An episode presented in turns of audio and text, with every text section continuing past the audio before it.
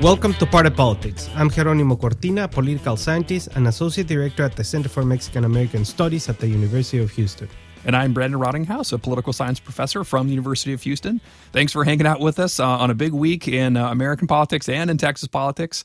A lot going on, Jeronimo, but I guess I should admit off the top that I didn't really prepare for the week. I didn't think that was something that you had to do, really. Even if you're defending the president, you just kind of show up and start talking yeah. about, you know, cultural norms and institutions. In and, a yellow you know, notepad, just wing it and start talking, man. Nothing on the notepad, right? I don't know. It's it's like just doodles like, of like Garfield. I mean, someone told him, "Hey, uh, Mr. Castor, you have about an hour."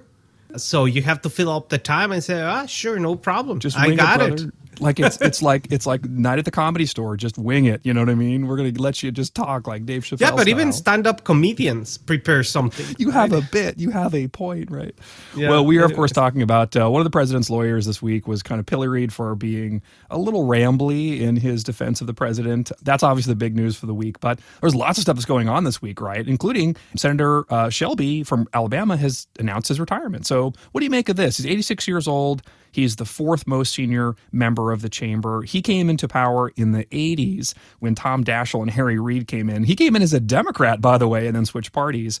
What does this mean for the state of Alabama and also sort of the scope of the Senate? Well, one of the most important things is that he's joining Pat Toomey, Richard mm. Burr, and Rob Portman, right? Yep. So you have four Republicans now that are not going to seek re-election. Yeah. So that opens the floodgates. Whether Alabama is a safe seat for Democrats, uh, the answer is no. Uh, but anything can happen, right? right? Anything could happen. You have uh, Pat Toomey in Pennsylvania, in, in, North Carolina, and Rob Portman in Ohio. I mean, those places seem to be more in play than uh, yeah. Alabama per se. But again, if that is the case, that changes things dramatically a year from now. Yeah. And I think what you're saying is that basically him retiring is a signal that like retiring is okay or that the Republicans are jumping ship. Chuck Grassley is also 86 years old. Ron Johnson from Wisconsin has been thinking about retiring. So this could be a kind of cascade, which would make it way harder for the Republicans to keep the Senate in 2022. And really, that's the kind of battleground. I mean, in the House, the Republicans are about six seats away from winning. So that's within striking distance. But the Senate really has to be kept by Democrats or things are going to be way worse. So this is an interesting moment for them to have to defend. But here's another sort of something to grow on. 54% of Senate Republicans are over 65.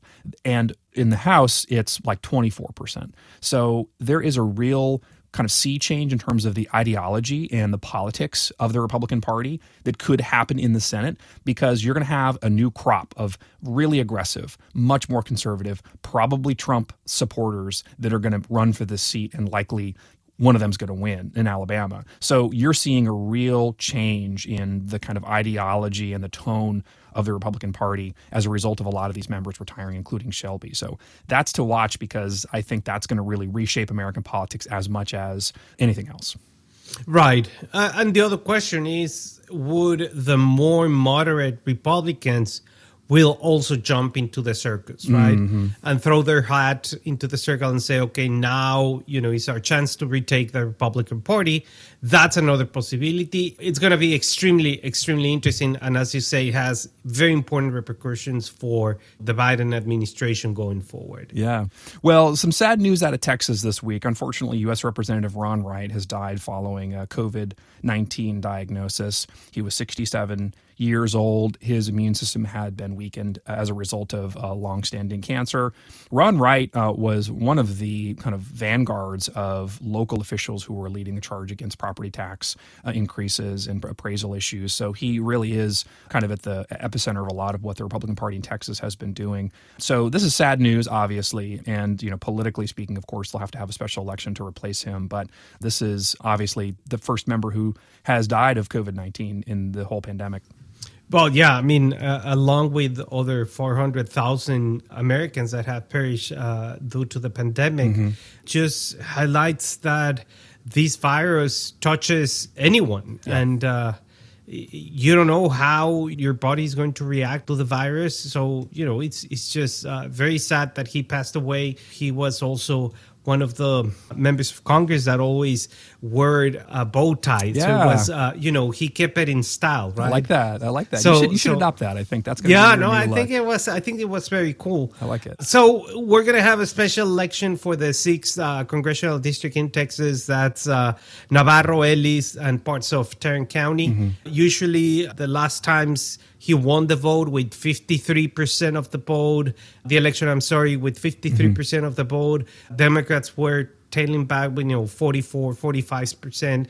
So you know it's gonna be an interesting race. I don't think that it's gonna be super competitive to that extent. We had some uh, Republican challengers in the primary that came very close to win the nomination. So we have between 30 and 50 days, right, for the governor to call the special election. Yeah, and like we said earlier, you know, every seat counts for both parties, and you know, Republicans want to hold it, Democrats want to take it. I think you're going to see a lot of money poured into it. It's a weird district, like you say. It runs from kind of Fort Worth area, basically down south, and kind of hooks around to sort of the rural parts of Dallas and, and the outlying areas. So it's an unusual district. It's not necessarily a Democratic district, but it's one a Democrat could compete in. Like you say, it wasn't a blowout. So it's unclear what that'll look like, but both parties are going to pour some money into it, especially if they can get a good candidate. So Right. we'll we'll keep an eye on that as, as things. it's go going to be a gamble. Uh, of course, just like everything's a gamble. But if you wanted to have legalized betting here in Texas, I wouldn't bet on it just yet, Jeronimo, right? This week, Lieutenant Governor Dan Patrick has said that he is not in favor of sports betting or casino legislation this session. He says it's not even going to see the light of day. He says he's never been in favor of it. And even though, you know, it's been much speculated, it's not clear that the members are really going to be there to support it. So, what do you think about this? This comes on the heels, of course, of, you know, a budget hole, which has to be filled, but it also comes on the kind of aftermath of millions and millions of dollars being spent from lobbyists to try to move the needle on gambling in Texas. So, what's going to happen? Are we going to be able to bet on the dogs or, you know, go to the ponies and put some money down? What's going to go on there? Uh, I don't think so. I mean, not at least in this uh, in this session. And this is in contrast with what other states are doing, right? Other states are legalizing gambling from left to right. Why? Because it's a very very good source of income revenue Yeah. for the state. So when you look at from a public policy perspective, without putting any let's say ethical or moral attachments or whatever Right. you want to put into gambling i think that it makes sense Yeah. why because you know the state needs to diversify a steady source of income and gambling is a steady source of income Yeah. you cannot put all your eggs into oil and gas because we know what happens with that Yeah. and obviously we're going to go into an energy transition that can have some fluctuations into how the state reacts and how the state operates on an economic platform so i think it makes sense i think that we need to discuss it whether we support it or not on on whatever grounds Yeah. but economically it kind of makes sense Yeah, it does provide some stability. Um, the other part of that, though, is that as opponents say that it also brings in extra problems. So potentially there's a criminal element that would come along with it. So that can create unintended consequences and unintended funds that would have to be spent to remedy that. So lots of questions, but your support of this is not alone. There are uh, apparently a lot of Texans who agree with this. So if you look at two years ago, polling suggested that only about 40% of people approved of legalized sports betting. Now, polling that was done admittedly by uh, Sheldon Adelson's company, the Las Vegas Sands. So they have a, a obvious horse in this race, as we would say. Um, 60% no of pun the, intended 60% of the people uh, in this poll support legalized casino style gaming in up to five locations. And here's what's interesting 90% of people want Texans to be able to decide for themselves. That is to put it to the constitutional referendum. So this is obviously something that's not likely to happen right now. Dan Patrick has been lobbied for a long time on this, especially from you know, Native American casinos. Every session for at least the past two sessions, there have been amendments filed to try to let the voters choose on very much that issue about the sort of specific number of gaming licenses. So Dade Phelan has said that he's not against it personally. Remember, he's from Beaumont, which is basically like a chip's throw to Louisiana mm. where you can gamble Right. there. And so, you know, there are members who aren't against it, but it's not clear at this point that there's a lot of support for it. So we'll, we'll, we'll track that and see if that makes any difference moving forward. And like we know, it can take several sessions for something to pass. Yeah, um, absolutely. But sometimes you have an issue that's so hot buttoned that we have to just break out in song about it. So we want to make sure we really tackle those issues as the critical ones for the state, right? Well, yes, of course, and that is the Star Spangled Banner Protection Act. and basically, this comes from uh, Lieutenant Governor Dan Patrick announced on Wednesday that in any event or public event or a sports event that receives public funding, the national anthem has to be played. Right. And this came because Mark Cuban decided to stop playing the national anthem before home games uh, this season and and his team is going to resume uh, playing the anthem before games. The NBA right. confirmed also this week, but it's once again Mark Cuban is inserting himself into the political drama of the state. If it's not with uh, Senator Cruz, now it right. seems that it's going to be against Lieutenant Governor Patrick. I mean, I want to get your thoughts on this because I think Mark Cuban is itching for a fight. I think he wants to take on one of these statewide officials. So I want to put a pin in that for a second and talk about Dan Patrick and his, you know, continuing culture war, which is frankly a winnable proposition for him, and it's right. been so for a long time. This is Senate Bill 4. This means that this is a top Senate priority.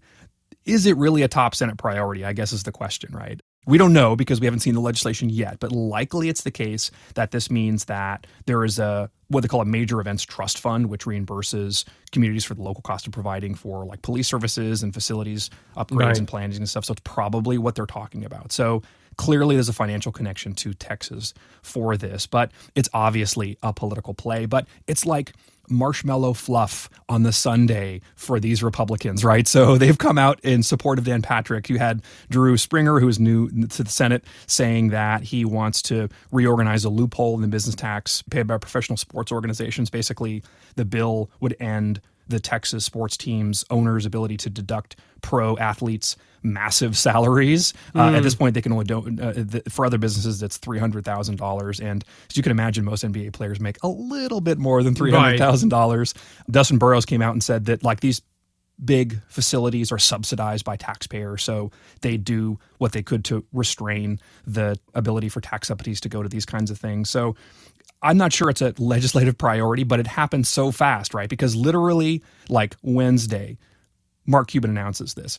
Within 12 hours, Dan Patrick says, Here's the Star Spangled Banner Protection Act. Obviously, he was not thinking about this before. There's no way. It wasn't even on right. anybody's radar, right? And then, like you said, right. the NBA says, We're doing this. This is league policy. Cuban walks it back, but Dan Patrick's still in the fight, right?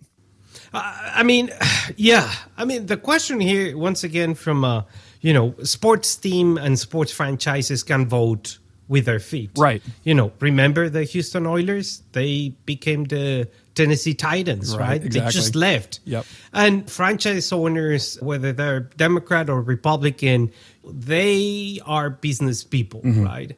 So they're going to go to a place where they can make more money and a place that is going to give them more goodies or stuff and wrap candy and whatever, right? right.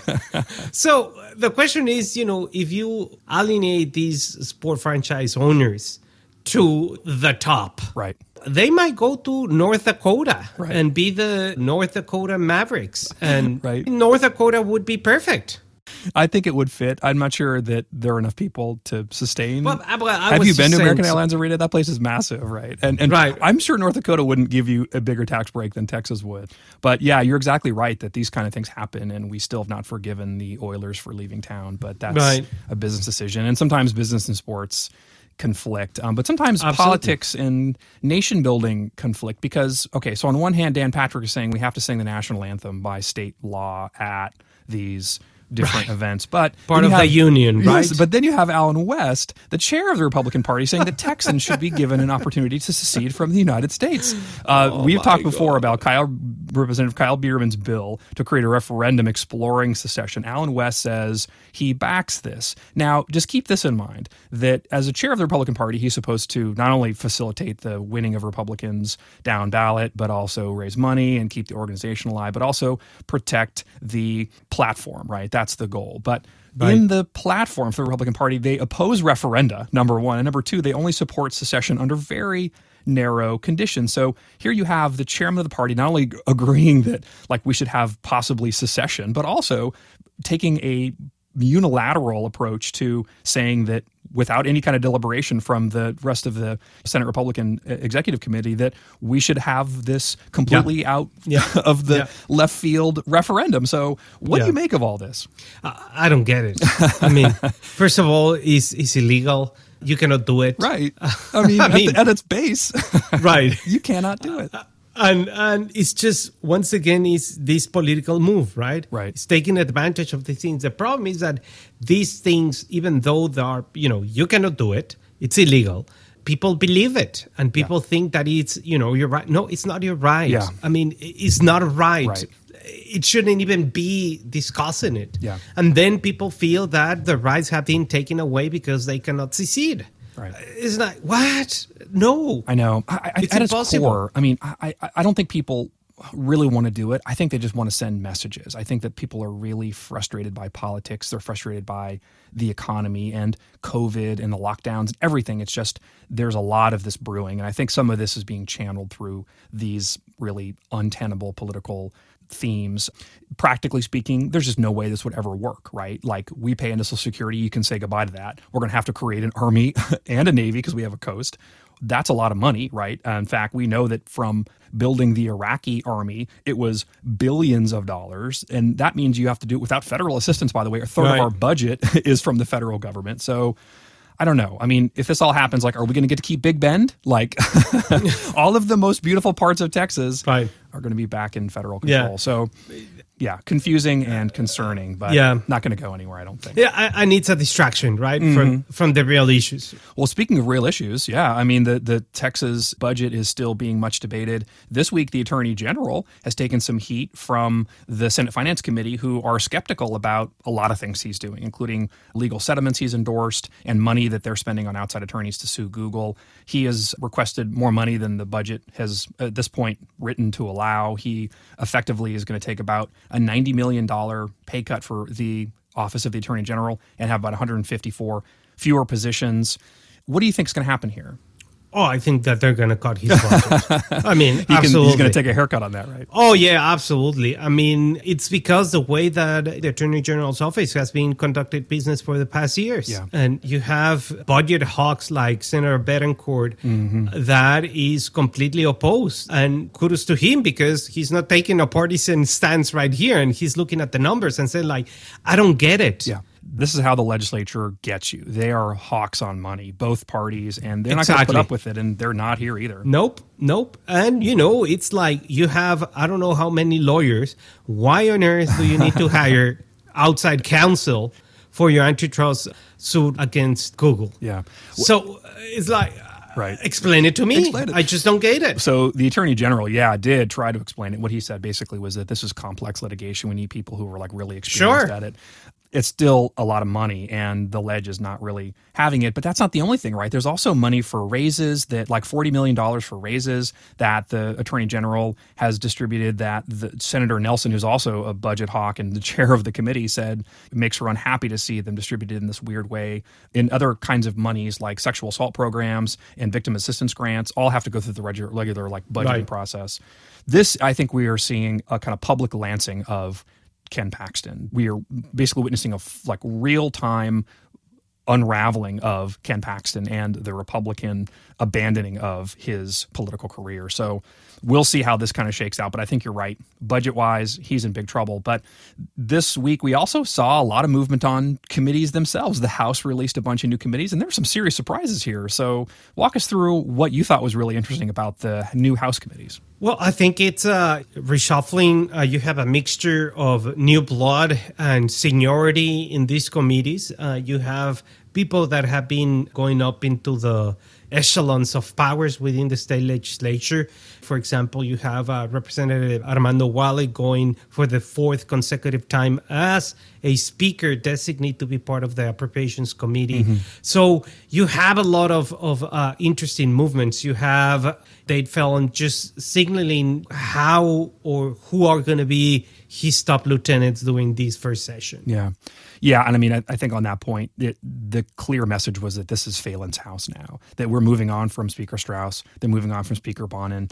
Here's how I know this. So Dustin Burrows, who was in the meeting with former Speaker Dennis Bonnen and called out a bunch of members, is now the head of the calendars committee, which is the most important sort of traffic keeping mm-hmm. committee. So this is the poop in the picnic basket for a lot of members who saw Burrows as a traitor. So that alone suggests that Phelan frankly does not care about what the members think is exactly. So right. that's a real issue that he's going to have to work through. He also put some people in key positions, like you say, I think that are going to be really important. He put Chris Paddie from Marshall as the head of state affairs. That's really the kind of most workhorse committee so that's where I think a lot of the action is going to be. Morgan Meyer, who is a vulnerable member from Dallas, is the head of Ways and Means. That's not uncommon to put somebody who's you know needs to bring home the bacon uh, on a committee that does exactly that. So that's interesting. Let's also watch the Judiciary and Civil Jurisprudence Committee. That's going to be where you see a lot of criminal justice reform. Jeff Leach has been a big proponent of that. Yvonne Davis is the co-chair. Joe Moody's on that committee. So this is going to be, I think, a committee where you're going to see a lot of movement. But I'm actually curious about this too. You've got a really kind of a maturation of the Freedom Caucus. Two members of the Freedom Caucus got committee chairs, which is really rare. One is Briscoe Cain, who is the head of elections, has been pretty vocal about needing to kind of restrict right. what can be done. He went to Philadelphia to defend the president's legal status uh, during the election, dressed like the urban cowboy. but to me, it definitely shows that he and the Freedom Caucus are willing to work within the system now, whereas in the past, maybe they haven't. So that was really interesting. Well, I think it's a, it's a good political strategy, yeah. right? Rein them in. Yeah. And within these committees, mm. you have a lot of rules. That's right. And therefore, you cannot do whatever you want. You have to follow the rules. And as chairman of this committee, you have to follow the rules. And I think it's a it's a way of bringing them in and reining them in and say now you have to align yeah. yourself. You cannot be running crazy or anything like that. And think about this: nine Democrats got House chair positions, but none of the X Men did. None of the people who were talked about in the Bonnen, Dennis Burrows, um, Michael Quinn Sullivan tape. So interesting movement away yeah, from the absolutely. kind of core of the moderates of the Republican Party. So right. we'll watch that. But the big news of the week, of course, is impeachment. Jeronimo, I think like what what year is it? Right now we're all impeachment experts but the country remains extremely divided. What's your take on the impeachment hearings uh, and, and where we're going to go from here? Well, I mean, the first vote was to decide whether the impeachment trial was constitutional or not. Mm. We saw it basically on partisan lines. 44 Republicans voted against moving forward because they argued that it was unconstitutional. Democrats picked all the caucus plus, I think, uh, six Republicans, mm-hmm. if I'm not mistaken. Mm-hmm. So that, uh, you know, shows a little bit of movement right there. But it signals that President Trump has the votes to get acquittal and it's going to be what's going to be. Yeah. One of the things that has been very interesting in this impeachment 2.0 is that Democrats and the House managers are basically relying on the evidence and showing videos like yeah, crazy. Graphic right? videos, right? Very graphic, very graphic. And that puts Trump lawyers in a difficult mm, position mm-hmm. to say, well, this is First Amendment. And, you know, on the other hand, House Democrats, especially the managers, have highlighted both conservative and liberal scholars and no, wait a minute, this is not. Yeah, yeah. yeah. this is not First Amendment, right? right? This is incitement to insurrection and whatnot. Right. And, and there is a carve out for that in the First Amendment. So that's a big no no. I think that what the Trump attorneys want to do when they're like doing it well. I, I described it to a friend this week like that lawyer from Presidio who had the cat like on his um, Zoom, right? Couldn't get the right. filter off. Like, yeah. th- that lawyer was doing a better job than Bruce Castor for a lot of this. But oh, absolutely. I think what they want to do is basically put into the record that they think this is unconstitutional, and they have the Senate Republicans at least backing that to say that the body lacks jurisdiction and that you can't effectively judge a former president on this. But there is precedent. Agreed. And I think that's probably fair to say that like it's a worthwhile proposition because you could just resign your office and then sort of not face you'd be a former president, therefore not face that. Right. Um, but here's one thing that's interesting. Chief Justice Roberts is not presiding, so that may actually increase the claim that the trial is unconstitutional. So that's an interesting dimension to this. But I want to talk about the likelihood of conviction, which I think you said is really low. I don't think it's really a question of whether or not there will be a conviction or not, but rather sort of who defects, because that's going to be, I think, really the kind of new spirit of the Republican Party, at least on that wing of the party, right? And we know this week that Bill Cassidy, who is a Louisiana Republican, uh, a former doctor, has been sort of willing to cross the party line, right? And he is somebody who's not really able to be patterned as a Trump supporter or Trump opponent, right? He's not like a Mitt Romney, right? And he's not a Josh Hawley. He's sort of in the middle. So it might be that that this is the kind of new independent voice. I mean, he's an outlier clearly in the party, but he's somebody that represents maybe a new way of going about things in the party in a way that, like, you know, Ted Cruz is not, John Cornyn is not. John Cornyn has been willing to see the evidence he says, but he also says that this impeachment is vindictive and that, like, this is a first yeah, but, but again, thing. that argument doesn't sit well, and, and particularly because there has to be consequences. Right. And this is, I think, very important because I think that the rule of law, right, yeah. whatever it is, every time that you break it, every time that you do something wrong, there has to be consequences. Yeah. And the message that you're going to be given is that whether you think it's constitutional or not, or whatever it is, there's going to be no consequences once again. Yeah. Well, I mean, predictably, the efforts at unity by Jeep and Bruce Springsteen didn't work. the people are still Zero. very divided about this.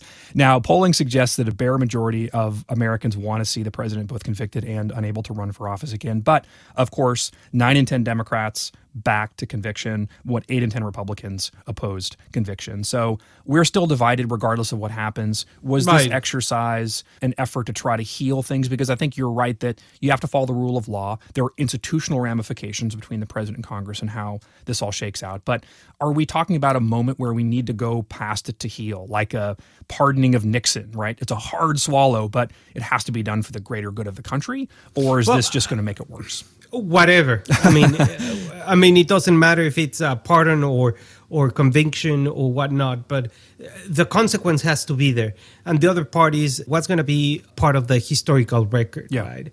And this is going to be part of the historical. It's a record. precedent, right? Yeah, like you cannot act this way and not expect some retribution, right? And I think that's one right. thing the Democrats are are trying to make very clear, but they're doing so in a very visual way, and I think it's been compelling. Like even Republicans in the chamber who have said that this is really like hard to watch. And well, I mean, just the evidence that was presented this week when these police officers comes running to Senator oh, Mitt Romney. Yeah and he says like no dude Don't like go, go back yeah.